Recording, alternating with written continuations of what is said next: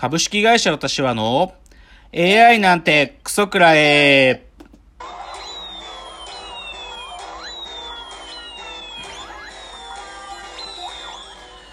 群馬が生んだ怪談時、株式会社私は社長の竹之内です。カルチャー修行中2代目アシスタントの箕浦ですこの番組は大喜利 AI を開発する株式会社私は社長の竹之内が AI のことなんかお構いなしに大好きなサブカルチャーについてサブカルリテラシーの低い社員に丁寧にレクチャー。言い換えれば無理やり話し相手になってもらう番組です。ということで第64回の放送ですね。はい。いやーもうなんか暑くなってきましたね。なんか。うん。もう一気にもう暑いですよね。ねいやまあちょっとまた今週のラジオエンタメライフまあ少しまたちょっと先週の続きでですね、はいちょっとナインティナインの岡村さんのラジオに絡む話を最初に少し、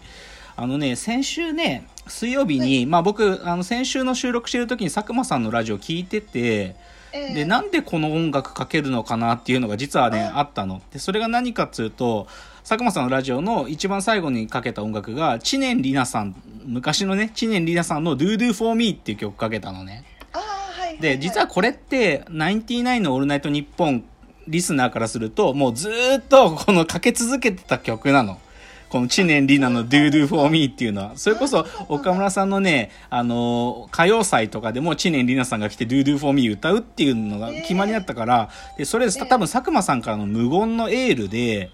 あうん。ーでね、で、先週のまたラジオに先週もね、その、矢部さんがまた来てくれたんだけど、はい。で、まあ、その二人で喋ったんだけど、で、はい。その岡村さんのラジオの方で、なんか最後のかけた音楽がアビーチの Waiting for Love だから、ああの、だから、佐久間さんのラジオのやつで、だからまあ、無言のエールの交換をして、あなんかそういうつながりでなんかね、まあちょっと、こ少し 心が安心するというか、まあそういうことはちょっとあったっていうのは一つですね。で、あとはね、今日ぜひね、なんかこれ、皆さんまだ聞けるんで、ぜひ聞くことをお勧めしたいのがですね、はい。あの、爆笑問題カーボーイですね。まあ、先週も、太田さんが、まあ、その岡村さんのことについて、太田さんの思われてることをお話しされてましたけど、ええ。まあ、ここのとこですね、太田さんのその、毎週フリートークね、もうすごい素晴らしいのばっかりで、で、今週もまたすごいお話ししてて、だこれ、ぜひみんな聞いていただきたいですけど、何の話したかっていうと、はい。あのーき今の清志郎さんの話をしたんですよ。うん。はいはい。で、清志郎さんの、まあ、命日が4月だったから、まあ、それで4月か、あの、き命日だったからさ、つっておもむろに話し始めてね、はい。そのね、あのー昔ちょっと NHK でね、太田さんがやったドキュメンタリーの番組がああったんだみたいな話から入って、はいはい。その、それ何かっていうと、まあ、2014年に NHK でやってたラストデイズ、今のき、今の清志郎、太田光っていう、まあ、清志郎様が亡くなった後にね、そのはい。清志郎さんをもう一回その清志郎さんって人を訪ね歩いていくっていう、そういうドキュメンタリーがあったのよ。で、でも、はい。そのドキュメンタリーのコアな部分はどこにあったかっていうとね、あの、い清志郎さんのね、カバーズってアルバム知ってます？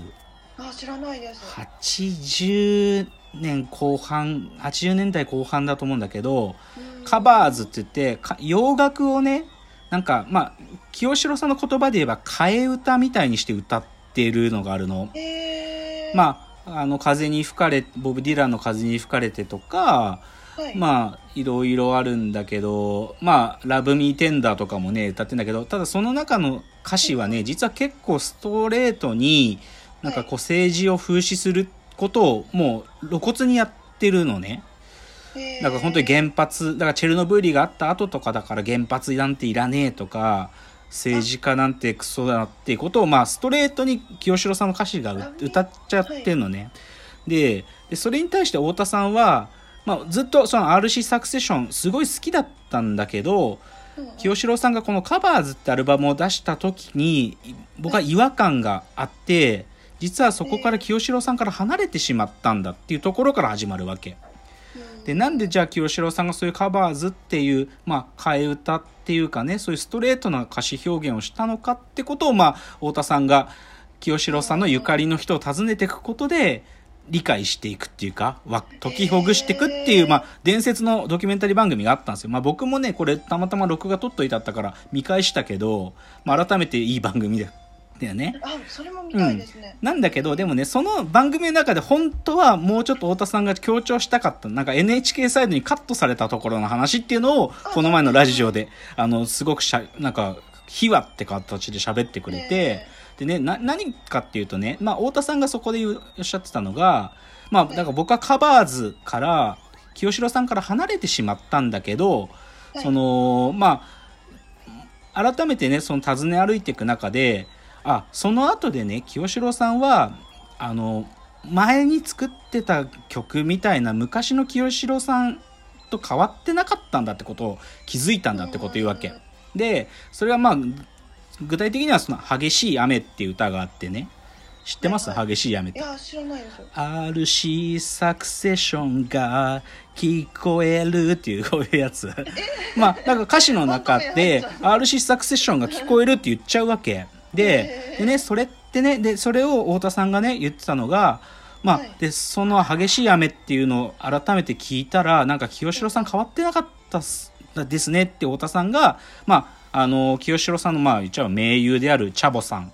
あの、まあ、RC サクセションの中井戸礼一さんですよね、メンバーの。で、そのチャボさんにインタビューをした時に、そのチャボさんが、そのね、RC サクセションが聞こえるっていう、その歌詞を入れたのは僕なんだっていうことを言ったんだよね。で、それでチャボさん、チャボさん自身もそのカバーズを出した時に少し、清志郎くんっていうんだけどね、清志郎くんとちょっと僕が距離ができちゃったんだよね、とか言ってね。だけどね、えー。ででも、でもやっぱりそれでも清志郎さんもものすごく優しい人だから、そのね、なんかそういう歌詞入れたら、今のチャボのバンドのメンバーが嫌がらないかいって聞くんだって。でででもそれに対してチャボさんが「いや清志郎くん入れよう」っつって入れ入れる入れていいんだよって言ってそれでまあ清志郎さんすごく嬉しくこの曲をずっと歌ってたんだって。っていううん。話を太田さんがねしてね。でそこれは実際の NHK の番組の方にはこの話は出てこないの。そうだからそれをこの前のラジオでそんなこと急に太田さんが喋り出すからびっくりしてね。なんかすげえいい話だなと思って。うんだからぜひですねその爆笑問題カーボーイ今週のやつは聞くのをおすすめしますね。本当ですね。うんあとまあもうちょっとだけ触れることがあるとするとあの週末に NHK スペシャルであの水泳あの競泳の池江璃花子選手のはいはい。まああのまあ、血液の、ね、病気になってしまってで、はい。それからまあ400日経ってっていうのをあそれに、まあリハまあ、治療とリハビリにこう密着した映像が流れましたけどいや、まあ、シンプルに良かったですね。まああのまあまあ、まあ、なんていうかこう免疫力もついてきてやっとプールに入れるようになったってところであのそれが3月で。でまあこの今のちょっと感染拡大であんまりねプールとかにも行きづらくなってはいるんだけどでもはい。なんか元気になってきたっていうのがあってまあすげえ良かった。なんかでなんか頑張ってほしいとか多分なんか今あんまり言わない方がまだよくてなどっちかっつうとなんかそういう元気な姿をなんか見せてくださって池あ理香子さんありがとうって感じ。だからなんか慌てないでっていうかなんかゆっくりとねでも自分のアスリートとしてのなんか今の立ち位置でやれることっていうのもいろいろなんか見えてるみたいなんでなんかそういうのが見れてすごい良かったっすね。っていうちょっと N, スペ。強いなすごいですね。うん、だからやっぱり NHK いい番組たまにつくんだよねっていう話があって、まあいいや、じゃあ今日からミノールさんの持ち込み企画に参りましょう。クソメイツの宿題。えーこのコーナーは2代目アシスタントミノールさんの持ち込み企画です。前回第63回の放送で竹之内のサブカルトークの中からこれはと思うものを聞かれてもいないのに宿題として振り返るコーナー。ミノールさんの1分のスピーチの後、竹之内のコメントと採点があって終わります。ではスピーチ。よーい、スタート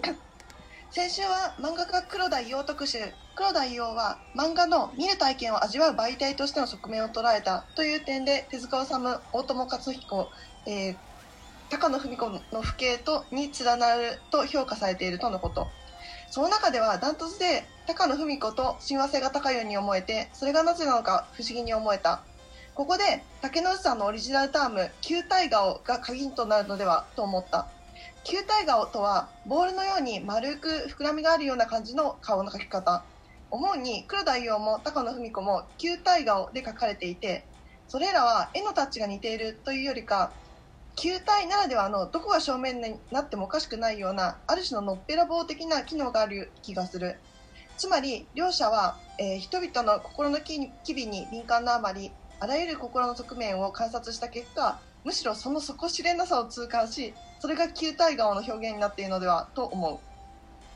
カンカンカン。カンカンカンカン。ありがとうございます。うはい。まあ先週ね、黒田伊代さんのお話で、で僕ははい黒田伊代さんのね、画風を、球体の顔を描くのがううまい作家だとか言いましたけどね、はいはい。うーんとね、むずいな。でも、でも先週ちょっと喋った後に、あ、もう一人いたなと思ったのが、あ嘘あのね小田扉さんっていう作家さんがいます。す団地友とかを書いてる人なんですけどね。あ扉さん、うんへまあでもね、球体顔っていうのはね、ちょっと解釈はね、ちょっとあんまり先走んない方がいいなと僕自身は思ってるやつなんですよ。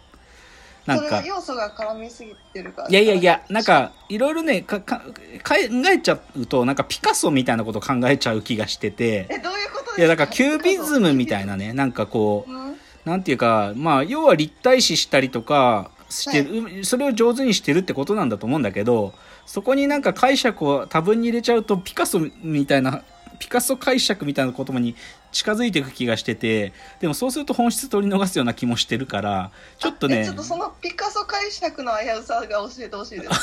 えっとね、ピカソ解釈は、まあ言っちゃえばさ、正面から見てるとかさ、なんていうか、体の向こう側ですら描いちゃうみたいなことやるわけじゃない？うんはいはい。なんだけどさ球体顔っていうのもさ